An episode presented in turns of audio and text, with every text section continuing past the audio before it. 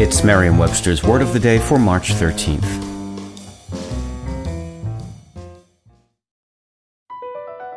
BP added more than $70 billion to the U.S. economy in 2022. Investments like acquiring America's largest biogas producer, Archaea Energy, and starting up new infrastructure in the Gulf of Mexico. It's and, not or. See what doing both means for energy nationwide at bp.com slash investing in America. Today's word is ungainly, spelled U-N-G-A-I-N-L-Y. Ungainly is an adjective that means lacking in smoothness or dexterity. It's a synonym of the word clumsy. It can also mean hard to handle, unwieldy. Ungainly can also mean having an awkward appearance.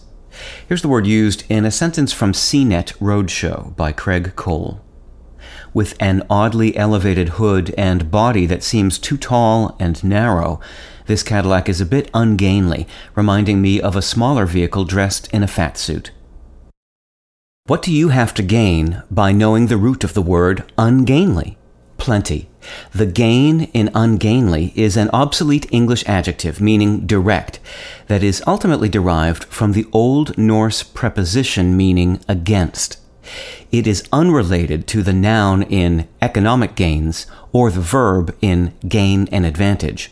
Those came to English by way of Anglo French and are related to an Old High German word meaning to hunt for food. Ungainly can describe someone who is clumsy, as in a tall, ungainly man, or something that causes you to feel clumsy when you try to handle it, as in a car with ungainly controls.